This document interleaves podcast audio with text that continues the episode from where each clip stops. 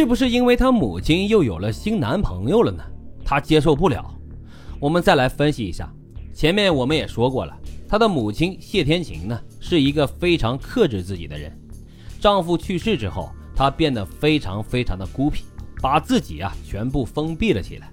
也正是因为丈夫去世，她变得更加的孤僻，更加的清高，才导致她把所有的希望都寄托在了儿子身上。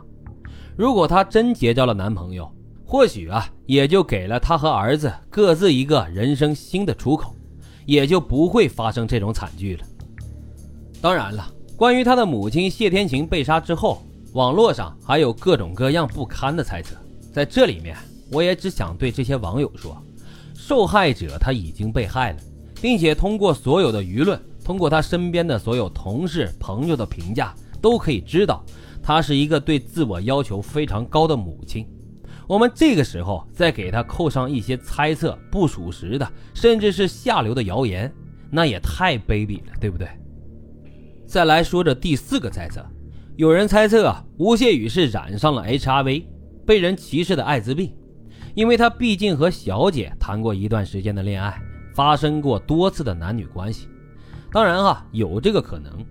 但是如果只是感染 H I V 的话，以目前的治疗手段，活上个二三十年是没有问题的。那他为什么要做出这么极端的事情呢？如果说他是想杀了母亲之后自己再去死，那他为什么后面又要分尸、买活性炭、去味儿、安装监控摄像头呢？可见呀、啊，这个猜测也立不住脚。再来说这第五个猜测，说是啊被妓女以及团伙以性爱视频来敲诈。有人呢提出了这样一种思路，说吴谢宇啊消失了，那么他做这件事情很有可能是之前和他发生过关系的妓女以及团伙以性爱视频或者是其他的威胁手段来威胁他去要钱，但他呢又没有那么多钱，他也知道母亲也不可能拿出这么多钱，所以啊他就选择了杀害母亲来支付赎金。这思路啊乍一听他还有点道理，但是有一点是什么呢？吴谢宇在作案之后一段时间才和这个妓女有了频繁的联系，并且啊联系了一段时间之后，这种联系就终止了。还有啊，如果他真的是被这个妓女及其团伙所勒索敲诈的话，吴谢宇是亲妈都敢杀的人啊，那他会不找这个妓女报仇吗？应该不可能吧。好，接下来咱们再说第六个猜测，落入了妓女及其团伙的骗局里。这吴谢宇啊多次表现出很想去美国留学，根据北大经济系和他同一届的同学说，像他这样的成绩申请到全额奖学金还是希望很大的，哪怕大四没申请到，先工作两年再申请也可以啊，条条大路通罗马嘛。如果钱是他杀人动机的一部分的话，那么二零一五年春天的时候发生了什么让他迫切的需要钱呢？肯定不只是因为要留学，这个时候啊就很可能会落入一个由妓女串通的策划的骗局当中。吴谢宇考入了北大后，发现大城市人和人之间的关系相对于老家来说呀会比较冷漠，竞争关系呢也更大，同学间的贫富差距也很大，可能种种都让他不太适应。尽管说对身边的人还是那么开朗、热情、暖男，但他的内心是压抑的。他不是那种特别矫情的人，但是他和孟川说过他想自杀，不到非常严重的地步，他绝对不会轻易和别人说这个的。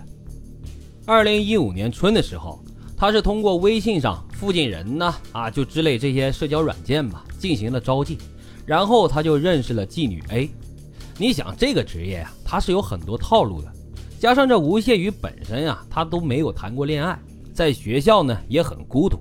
让他很快就沉迷于和 A 的这种关系当中，各种开销也就大了起来。在弑母之前，吴谢宇啊一直通过微信跟这个 A 保持联系，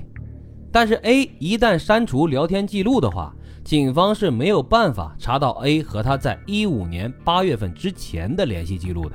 所以 A 可以随意声称他们的认识时间。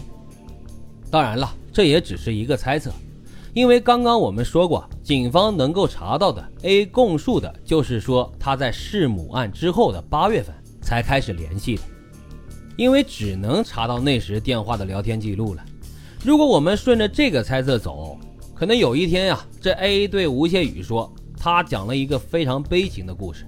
比如说、呃、我身不由己呀，我不得不去上海工作呀，或者比如说我家里的人重病了，没办法才出来卖淫的呀，或者我家里的人欠下了高利贷，我没钱赎身，被迫才卖淫的，等等等等。他可能会告诉吴谢宇他需要一大笔钱，那么吴谢宇现在处于感情之中，又不可自拔，又不愿意失去 A， 他也相信自己应该有义务来帮助心爱的人，同时呢，他也知道自己短时间不能筹到那么多钱。那么首先浮入他脑海的必定是那些曾经向他们家伸出援手而被母亲一一拒绝的亲友，那母亲绝对不会允许他借钱帮助一个妓女的。这个时候啊，沉浸在解救妓女和妓女共度余生幻想中的吴谢宇，再加上小时候被母亲压制的种种，就激发了他反抗的念头。二零一九年四月二十一日，吴谢宇在重庆江北机场被抓，当时在他身上搜出了其通过网络购买的身份证三十多张，证实啊，其三年多以来一直都在国内活动。二零一九年五月二十七日，福建省福州市静安区检察院以涉嫌故意杀人罪、诈骗罪、买卖身份证件罪对吴谢宇做出了批准逮捕的决定。二零二零年的十二月二十四日，福州市中级人民法院一审公开开庭审理了被告人吴谢宇故意杀人、诈骗、买卖身份证件案。二零二一年八月二十六日，福州市中级人民法院一审宣判，被告人吴谢宇犯故意杀人罪、诈骗罪、买卖身份证件罪，数罪并罚，决定执行死刑，剥夺政治权利终身，并处罚金人民币十万三千元。在吴谢宇弑母案之中，有一点不容置疑的是什么呢？就是他对母亲道德感的这种反叛一定是有一部分原因的。为了维护母亲心中的完美形象，他二十多年来活得非常的累。之所以会说这个案子啊，也就是想给所有为人父母的家长们适度的给孩子一些空间，关注他们成绩、学习、工作、事业的同时啊，更要关注他们心灵上的健康成长。孩子嘛，小时候就是要释放天性的快乐，剥夺他的天性，揠苗助长，学习再好，也许啊，将来都不一定是什么好事。好了，今天的案子就为大家讲到这里。感谢收听老白茶馆，我们下期再会。